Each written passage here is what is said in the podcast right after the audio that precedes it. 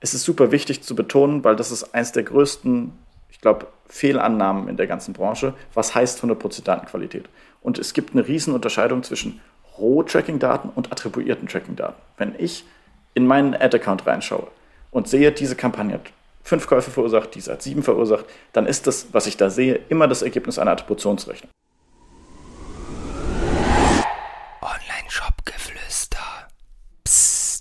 Hallo, liebe Online-Shop-Geflüster-Community. Wir haben heute mal wieder einen Gast bei uns mit am Start, nämlich Nils Jessen von Mabel.ai. Mabel ist in aller Munde ein Tracking-Tool, was es noch gar nicht so lange am Markt gibt. Ich finde es sehr, sehr, sehr, sehr spannend und es lohnt sich, dass wir da heute mal ein bisschen tiefer reinschauen. Nils, erstmal schön, dass du da bist und ihr werbt bei euch auf der Homepage mit eine völlig neue Art des Trackings. Was ist diese sagenumwogene, äh, völlig neue Art des Trackings? Ja, hi Behrend, äh, sehr, sehr cool, dass ich da sein darf. Ähm, freut mich sehr. Mm, eine völlig neue Art des Trackings, heißt im Grunde einfach, wir alle haben iOS 14 mitbekommen, wir alle haben iOS 14 gespürt, würde ich sagen. Jeder, der irgendwie mit Performance Marketing zu tun hat. Wir selbst haben damals auch quasi Performance-Kampagnen geschaltet, waren da noch ein Beratungsunternehmen, ähm, haben für einen Versicherungskonzern und ähnliches gearbeitet und haben für die quasi solche Kampagnen geschaltet und haben dann alles ausprobiert, was es so gab von Client-Set-Tracking über Server-Set-Tracking, über komplexere Setups mit Segment als Customer-Data-Plattform zwischendrin und Co. Aber nichts von den Setups war wirklich vollständig in der Lage, wieder 100% Datenqualität zu generieren. Auch nicht gute Server-Set-Setups, weil die immer noch an ein, zwei Stellen, sag ich mal, Probleme haben, wo sie blockiert werden können, wo einfach nicht zu sehr der Fokus auf Datenqualität liegt. Und dann haben wir uns was Neues ausgedacht, erstmal rein für uns selbst, um unsere Projekte äh, im Grunde lösen zu können, ähm, um wieder diese Datenqualität herstellen zu können. Und deshalb eine ganz neue Art des Trackings, weil es im Grunde eine etwas neue Architektur darstellt, wie der Code überhaupt platziert wird, der die Events erfasst.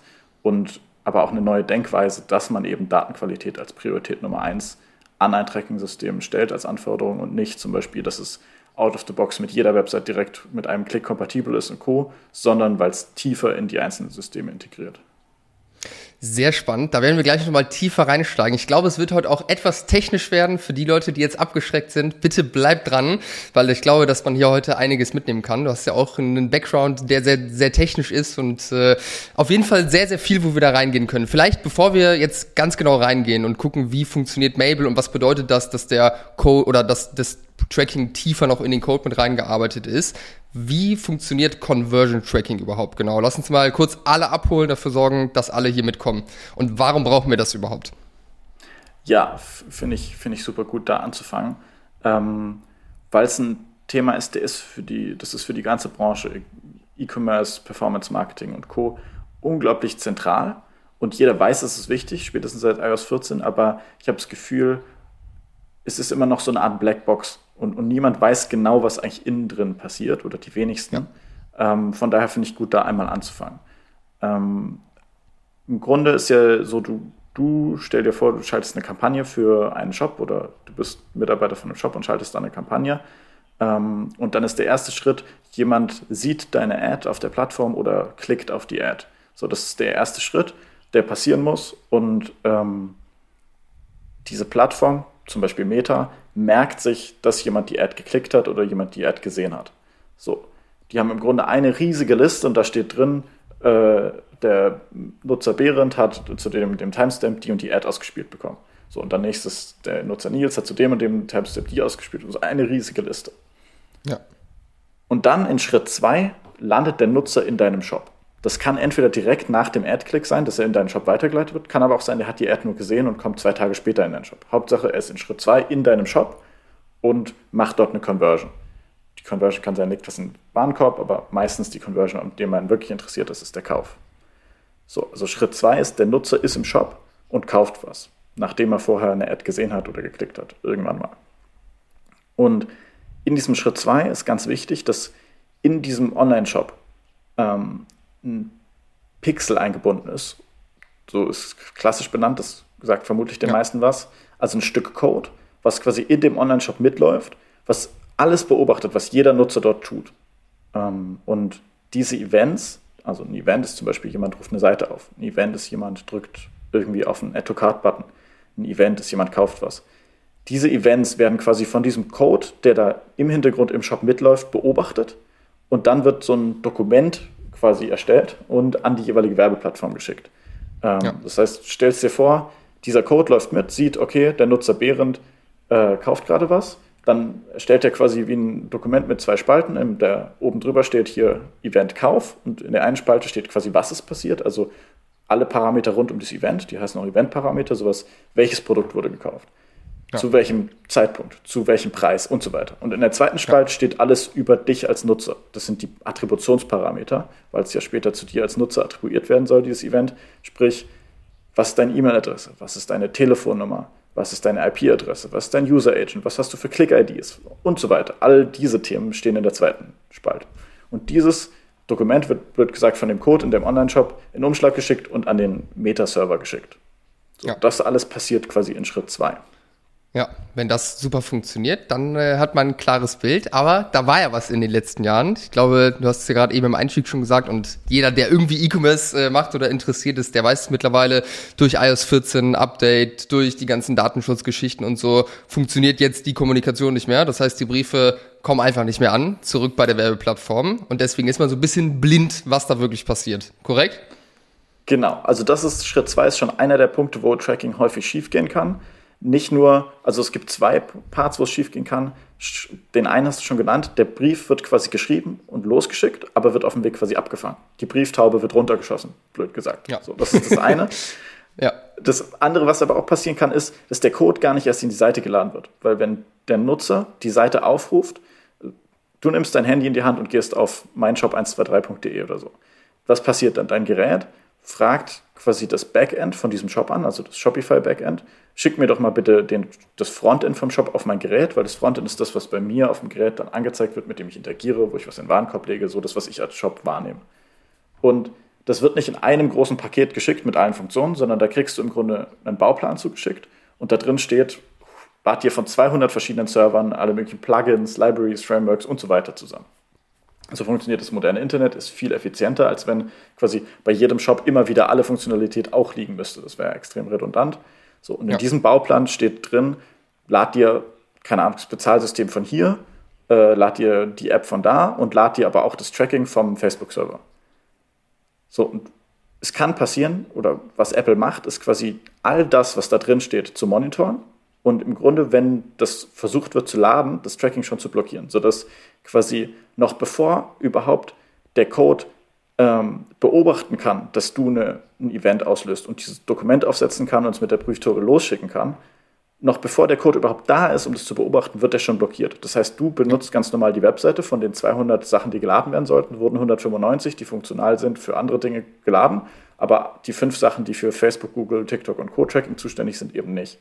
Das heißt, ja. der Nutzer bedient ganz normal den Online-Shop, es sieht alles richtig aus, aber im Hintergrund fehlt dieses Ding, was eben diese Events erzeugt. Und deshalb wird gar nicht erst der Brief losgeschickt, der dann abgefangen werden könnte. Das sind beides Varianten. Also entweder der Code ist nie da oder er ist da, aber der Brief wird losgeschickt und dann wird die Brieftaube runtergeschossen. Ja, ja, macht Sinn. Ja, und ich denke, die Probleme, die sich daraus resultieren, sind eigentlich ziemlich logisch. Ne, man hat weniger Daten im Ad-Manager, das heißt, man sieht schlechter, was hat jetzt funktioniert. Man kann auch schlechter irgendwie sagen, was bringen jetzt die Ads genau. Deswegen geht, ja auch der Trend immer mehr in die Richtung, was heißt der Trend? Die Art und Weise, wie man es macht, dass man halt sehr ganzheitlich raufschaut aufs Marketing, auf die Marketing-Effizienz etc. Und was natürlich auch ein Problem ist, was damit einhergeht, vor allem wenn man jetzt noch auf geringerem Budget arbeitet, ist, dass der Algorithmus von Facebook, der optimiert ja auf diese Datenpunkte, auf die Events, die zurückgeschickt werden, da sind halt weniger vorhanden und je weniger Daten vorhanden sind, umso schlechter kann der Algorithmus äh, dann optimieren auf die Datenpunkte. Habe ich das so richtig erklärt? ja, genau. Also im Grunde, wenn wir die, die Schritte so ein bisschen weiterverfolgen, was da passiert. Schritt 3 ist quasi, der Meta-Server kriegt diesen Brief, wenn er denn gesendet wurde. Aber wenn alles funktioniert, kriegt er quasi das Event und schaut sich dann an, okay, ich verstehe, was passiert ist, aber das bringt erstmal ja gar nichts. Nur das Meta weiß, bei dir im Shop gab es einen Kauf, dann sagen die, schön für dich, aber damit Meta irgendwas damit anfangen kann, müssen sie es schaffen, dieses Event einem Meta-Nutzer zuzuordnen.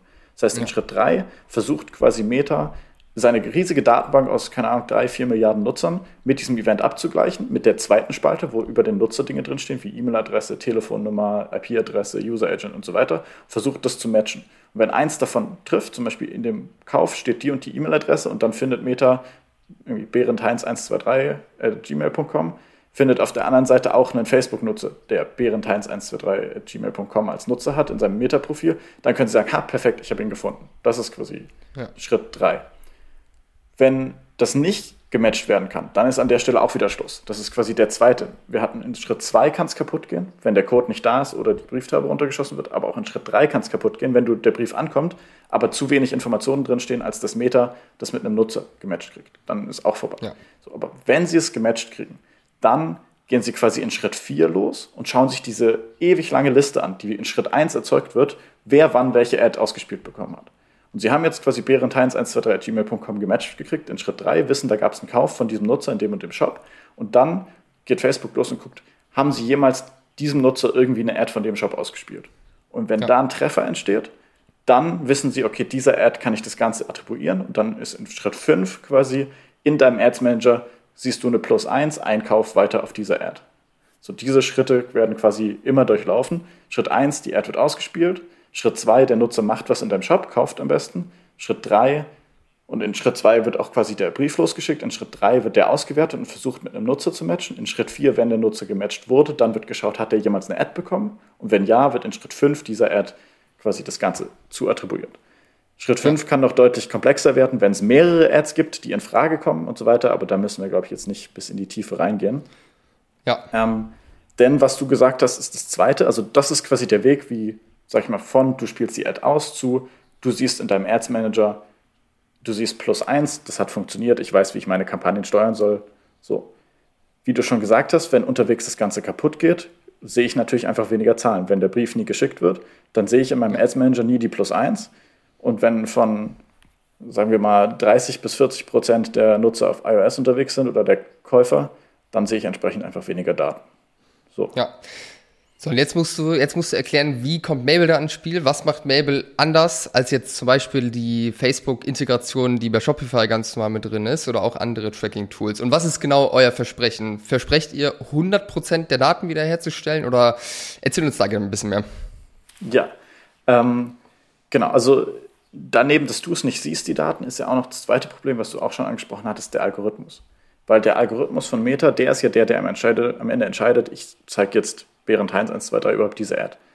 Ähm, und wenn der die Daten nicht kriegt, wenn der theoretisch null Daten kriegen würde, würde er ziemlich zufällig einfach dastehen, einfach die Sachen rausstreuen, so, aber er wüsste ja, ja. nie, ob das jetzt funktioniert hat und er könnte auch nie lernen. Ähm, ja. Und deshalb ist unser Ziel gewesen, als wir Maple gebaut haben, nicht nur mehr Sichtbarkeit, nicht nur wieder zu verstehen, welche Kampagne läuft eigentlich wie gut, sondern selbst wenn du das verstehst und dein Budget, wenn du den perfekten, quasi allwissend wärst und wüsstest, welche Kampagne hat jetzt wie viel verursacht, die perfekte Attribution hättest und dein perfektes Budget steuern kannst, sind trotzdem die Kampagnen in sich weniger profitabel geworden, weil der Algorithmus nicht mehr so gut lernen kann, wem er die Kampagnen überhaupt anzeigt, weil er weniger Daten reinkriegt. Ähm, ja. Und deshalb ist unser Ziel gewesen, mit Mabel eben nicht nur dich als Media Buyer zu informieren, sondern vor allem den Algorithmus wieder mit den richtigen Daten zu, zu füttern. Ja. Und was wir wirklich das, einfach. Mhm. Das, das unterscheidet euch ja auf jeden Fall auch von allen anderen Tracking-Tools da draußen. Und es gibt ja auch andere Tracking-Tools, die ich auch gut finde, die wir auch benutzen bei Kunden, die jetzt das Ganze aber nicht real in den Ads Manager zurückbekommen, sondern wo es dann über ein Plugin, sage ich mal, läuft, dass man quasi sieht, was passiert, wie du es gerade beschrieben hast, aber der Algorithmus das nicht, äh, nicht erkennt. Und als ich das zum ersten Mal gehört habe, dachte ich mir, ganz schön smart, weil es macht absolut Sinn aus deiner Erklärung, dass dadurch die Performance hochgehen müsste, theoretisch.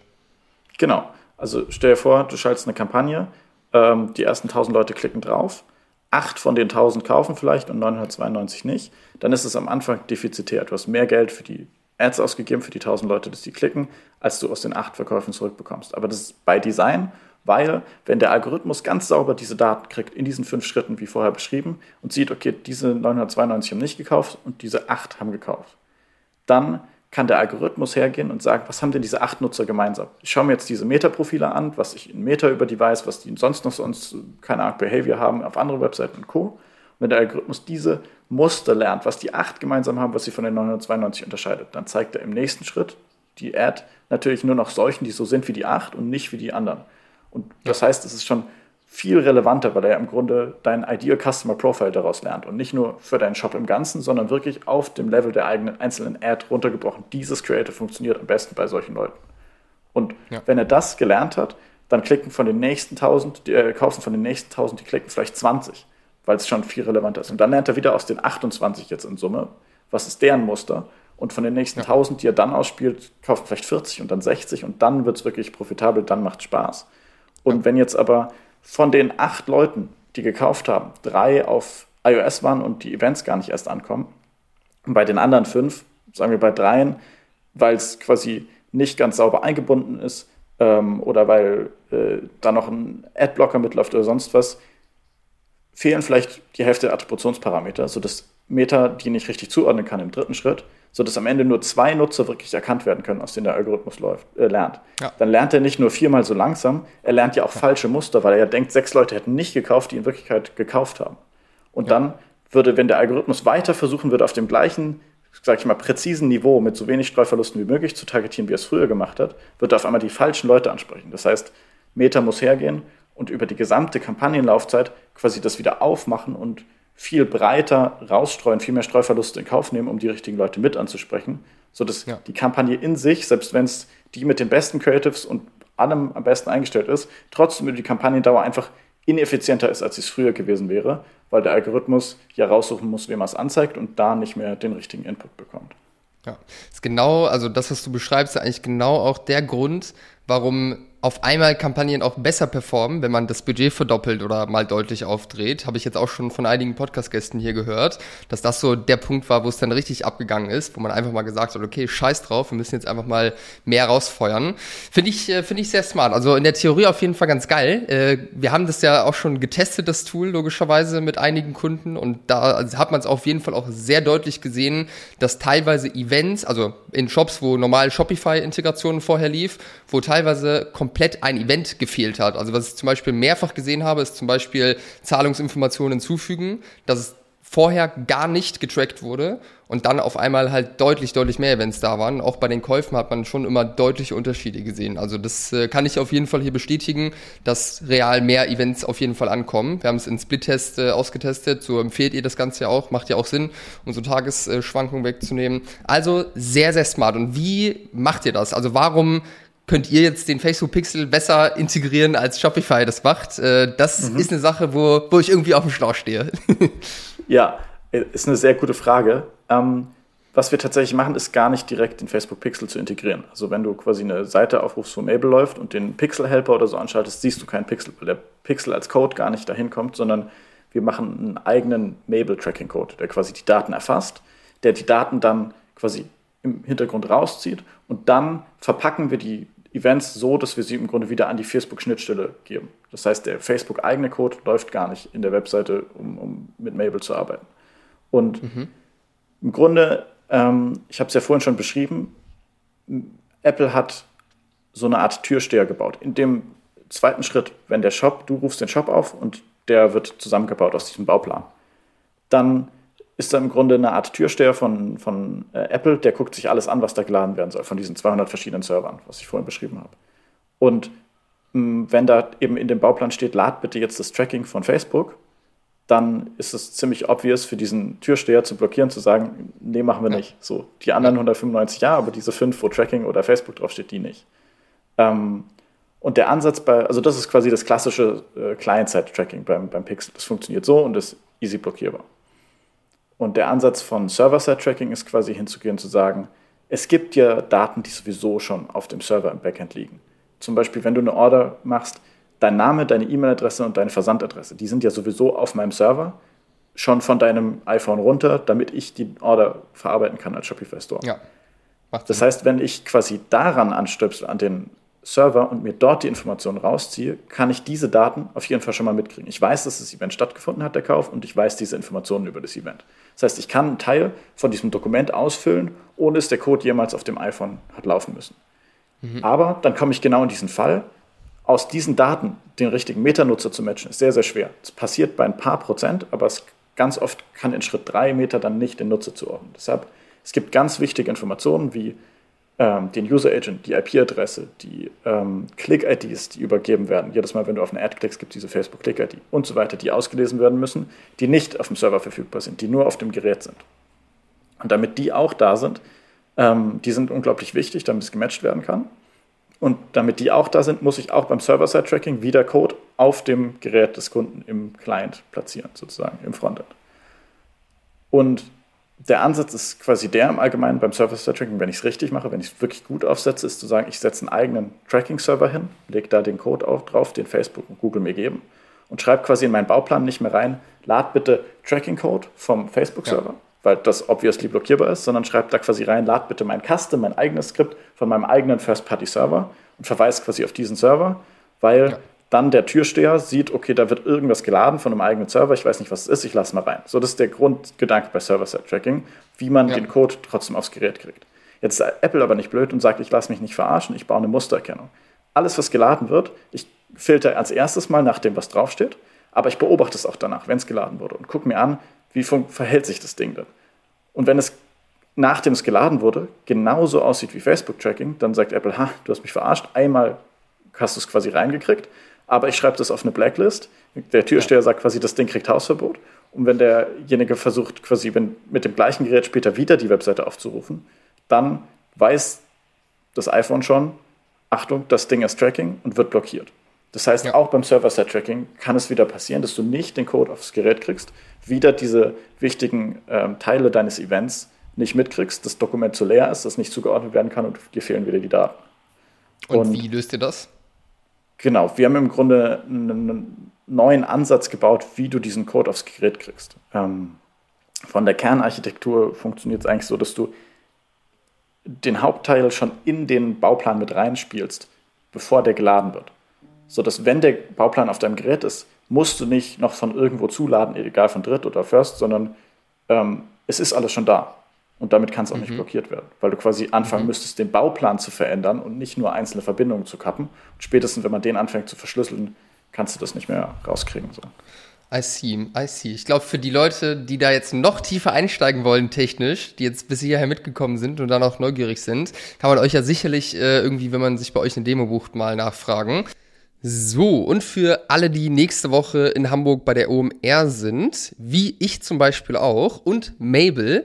Mabel hat nämlich einen Standort, wo ihr gerne ähm, ja, Nils und Konsorten besuchen könnt.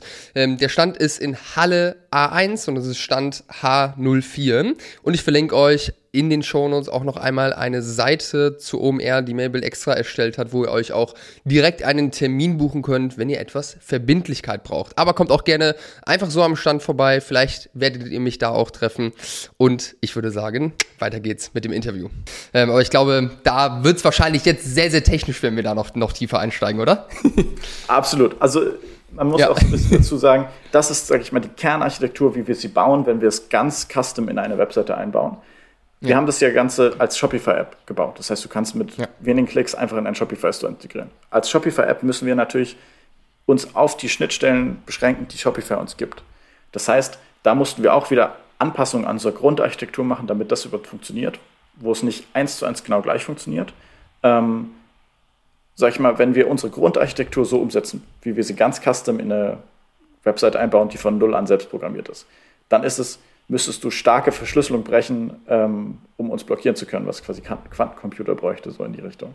Mhm. Ähm, in Shopify ist es nicht auf die gleiche Weise integrierbar.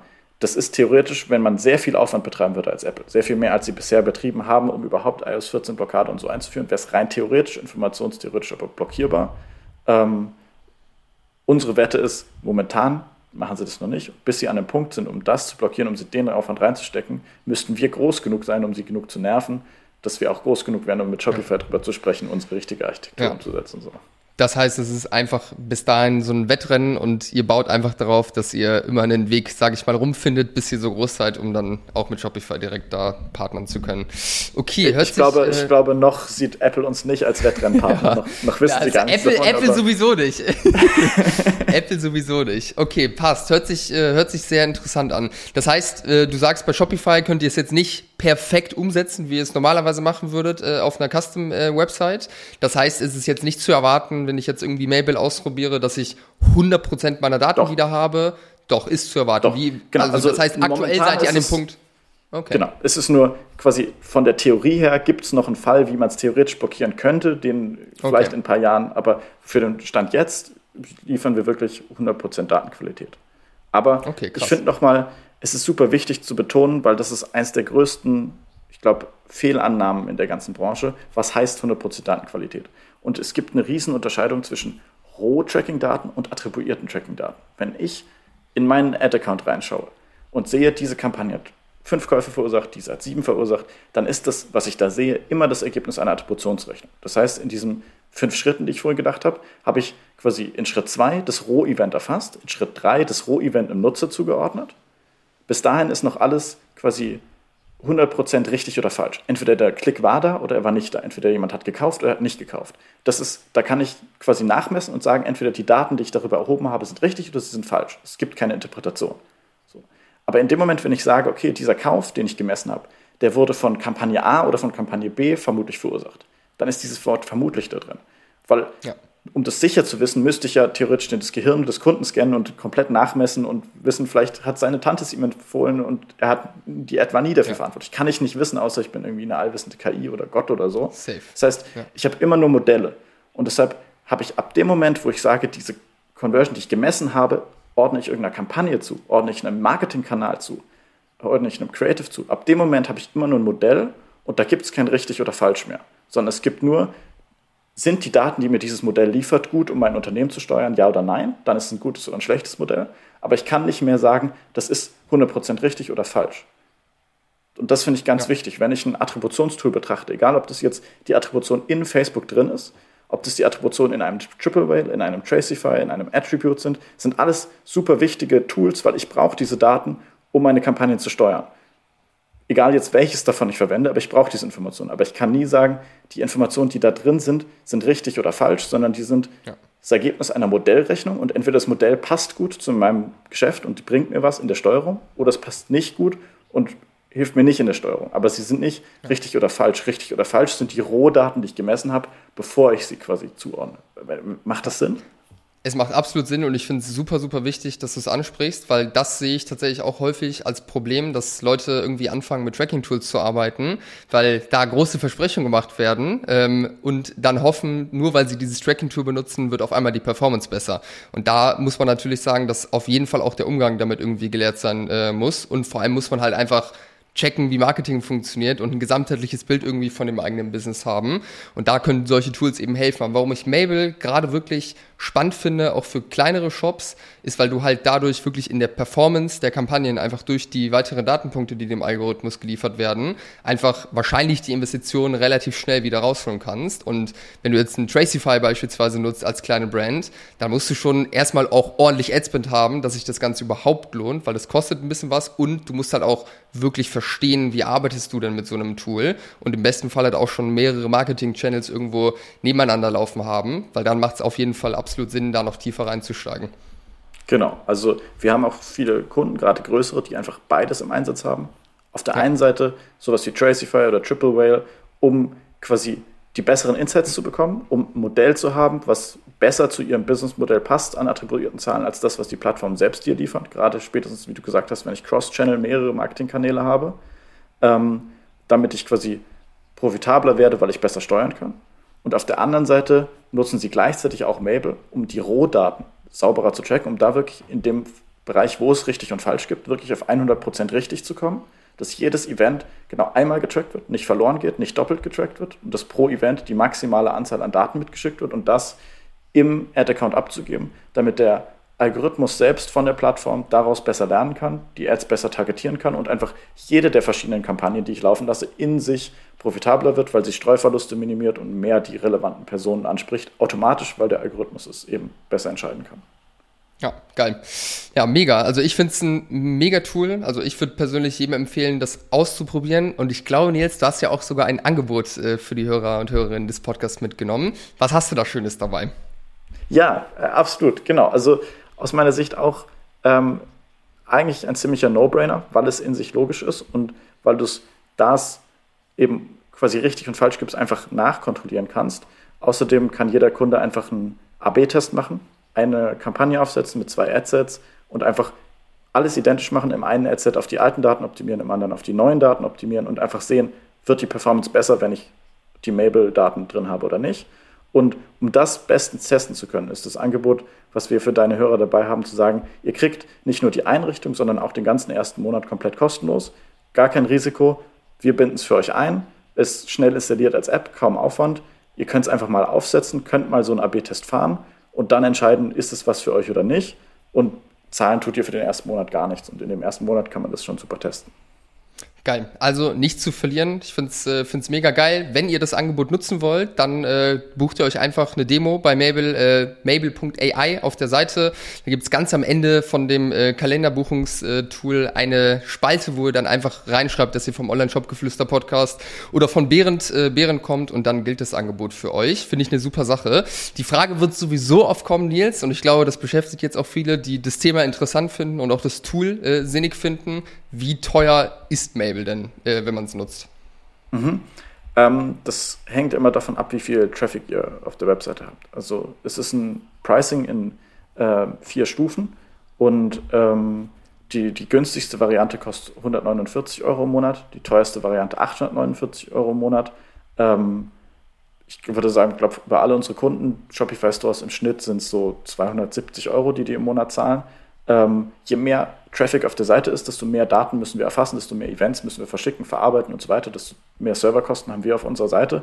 Dementsprechend ähm, ist das Pricing daran orientiert, ähm, aber eben in Stufen. Das heißt, äh, jeden Monat wird einfach geguckt, wie viel Traffic waren da, wie viele Events und danach wird abgerechnet.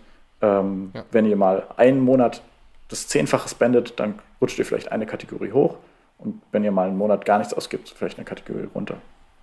Ja, alright. Ich glaube, da ist auf jeden Fall auch super wichtig. Ne? Man hat als Online-Shop-Betreiber, ich weiß es ja, ich äh, habe ja auch in den Schuhen gesteckt, äh, immer so Angst vor Toolkosten. 150 Euro ist ja jetzt nicht nichts für eine, für eine kleine Brand, aber ich empfehle hier wirklich auch ganz klar kleineren Brands, die im Performance-Marketing gestartet sind oder schon ein bisschen länger aktiv sind, ähm, auf jeden Fall das einfach auszuprobieren, weil ihr könnt nichts verlieren und wenn die Performance um 10, 20 Prozent allein besser wird dadurch, dann hat sich das Geld sowas von direkt wieder raus. Also da ist wirklich, wie du sagst, jetzt ein No-Brainer. Ähm, ich glaube, DSGVO-konform ist es auch. Ja, also auch alle Datenschutzpolizisten dürfen sich äh, dürfen sich beruhigen und müssen sich keine Sorgen machen. Also wirklich eine, eine geile Sache. Gib uns gerne nochmal jetzt äh, zum Abschluss einen Blick in die Zukunft. Also was habt ihr produktseitig ähm, noch geplant? Und danach habe ich noch eine abschließende Frage. Mhm. Ja, Blick in die Zukunft finde ich super spannend. Ähm, produktseitig, wir arbeiten nämlich gerade an einer ganzen Reihe von, von neuen Anwendungsfällen. Das ist jetzt auch so ein bisschen hier äh, quasi Teasering und das erste Mal da Sehr gut. groß drüber reden.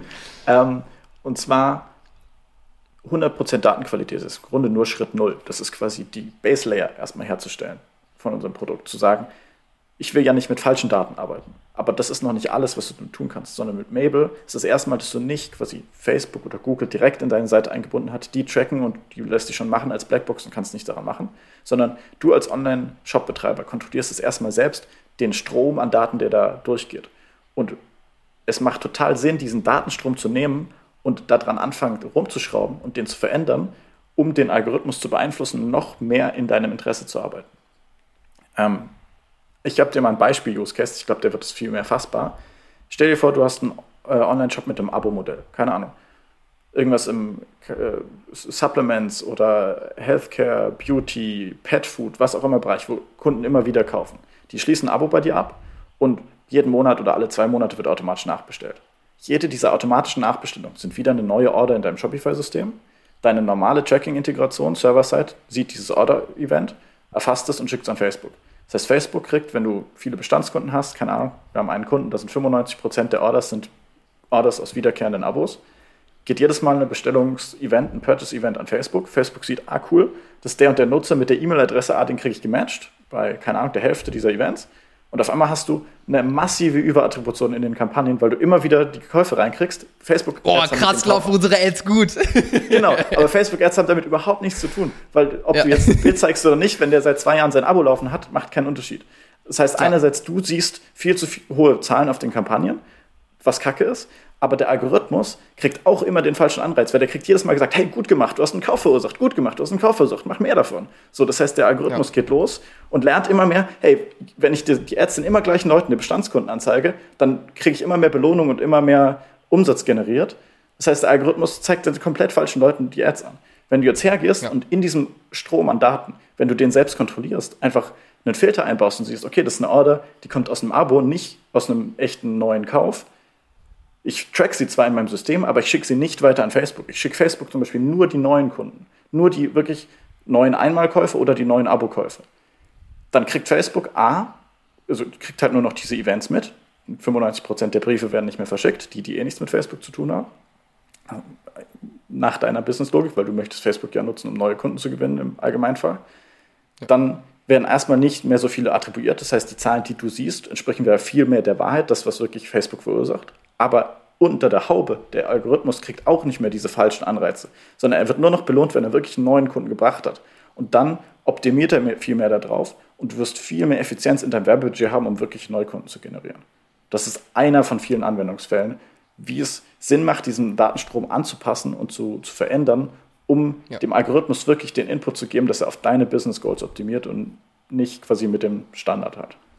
Ja, ja finde ich wirklich, finde ich wirklich sehr, sehr spannend. Ich habe jetzt auch äh, nach, dem, nach dem Interview hier, auch wenn ich vorher schon ein Gespräch mit euch hatte und auch schon das Produkt genutzt habe, habe ich jetzt auf jeden Fall auch wirklich verstanden, wo ihr euch positioniert als Company. Und ich finde es auch äh, wirklich sehr, sehr smart, wie ihr euch da aufstellt und wo ihr euch auch da platziert auf dem ganzen Tracking-Markt. Ähm, das ist auch jetzt meine letzte Frage. Die habe ich jetzt irgendwie in den letzten Wochen und Monaten habe ich immer mal wieder gehört von irgendwelchen Leuten. Man hört ja relativ viel, wenn der Tag lang ist, vor allem auch auf LinkedIn ob Tracking überhaupt noch eine Relevanz haben wird in der Zukunft oder ob das Thema komplett kaputt geht und einfach dann gar nicht mehr genutzt wird und alles einfach nur über Creative geht und sich einfach so die Art und Weise, wie wir Marketing machen, einfach verändert, dass man mehr in die Vogelperspektive geht und nicht mehr dieses Tracking, sage ich mal, braucht, wie wir es alle kennen und lieben auch. Was ist da denn äh, deine Meinung zu? Ähm, ja, wie, wie, du sagst, man, man hört sehr viel, wenn der Tag lang ist. Ähm, ich glaube, gerade rund um iOS 14 gab es ja auch viele Aussagen von Meta selbst und wegen, ja, Tracking ist gar nicht mehr so wichtig, wir können viel irgendwie ähm, so anhand der Korrelation irgendwie in der Ad geht es um das und das Thema und wir wissen schon, der Nutzer interessiert sich für das Thema, dann matcht es daran und braucht das Tracking gar nicht. Aber die Performance ist trotzdem runtergegangen. Also am Ende kann es ja nicht unwichtig sein, wir haben es alle gespürt. Und es macht ja auch total Sinn, auch zu wissen, ob der Nutzer sich für A oder B interessiert, weiß ich erst, wenn ich getrackt habe, worauf er klickt und was er so macht. Ähm, und wenn du dich erinnerst, vor, keine Ahnung, drei bis fünf Jahren war Performance Marketing ganz anders. Ich habe den Tag damit verbracht, irgendwie drei verschiedene Top-Funnel-Kampagnen zu managen, zwei Mid-Funnel-Kampagnen, fünf Retargeting-Kampagnen. Ich hatte acht Audiences und die Lookalike-Audience dazu und Co. All das ist ja heute irgendwie weggefallen. Die meisten unserer Kunden haben eine Always-On-Kampagne und eine Creative Testing-Kampagne dazu und den Rest macht der Algorithmus. Es macht voll Sinn, dass wenn ich Marketing machen möchte, ich mich um die Marketingbotschaft kümmere und nicht um irgendwelche abstrakten Einstellungen irgendwo, weil der Algorithmus kann am Ende des Tages auf Einzelnutzerbasis agieren. Du als Marketer könntest ja niemals, keine Ahnung, 4 Milliarden Nutzer durchklicken, den ja, den nein, den ja, den geht ja nicht. So, das heißt, das macht schon Sinn, aber der Algorithmus an sich, der kriegt immer mehr Macht, ist nur so gut wie die Daten, die reinfließen. Wie gesagt, stell dir vor, er würde gar keine Tracking-Daten bekommen, dann wäre er wieder, keine Ahnung, so ein blinder Investor, der sagt, ich setze mal darauf und ich setze mal darauf, aber nie weiß, ob das jetzt gut war oder nicht. Ähm.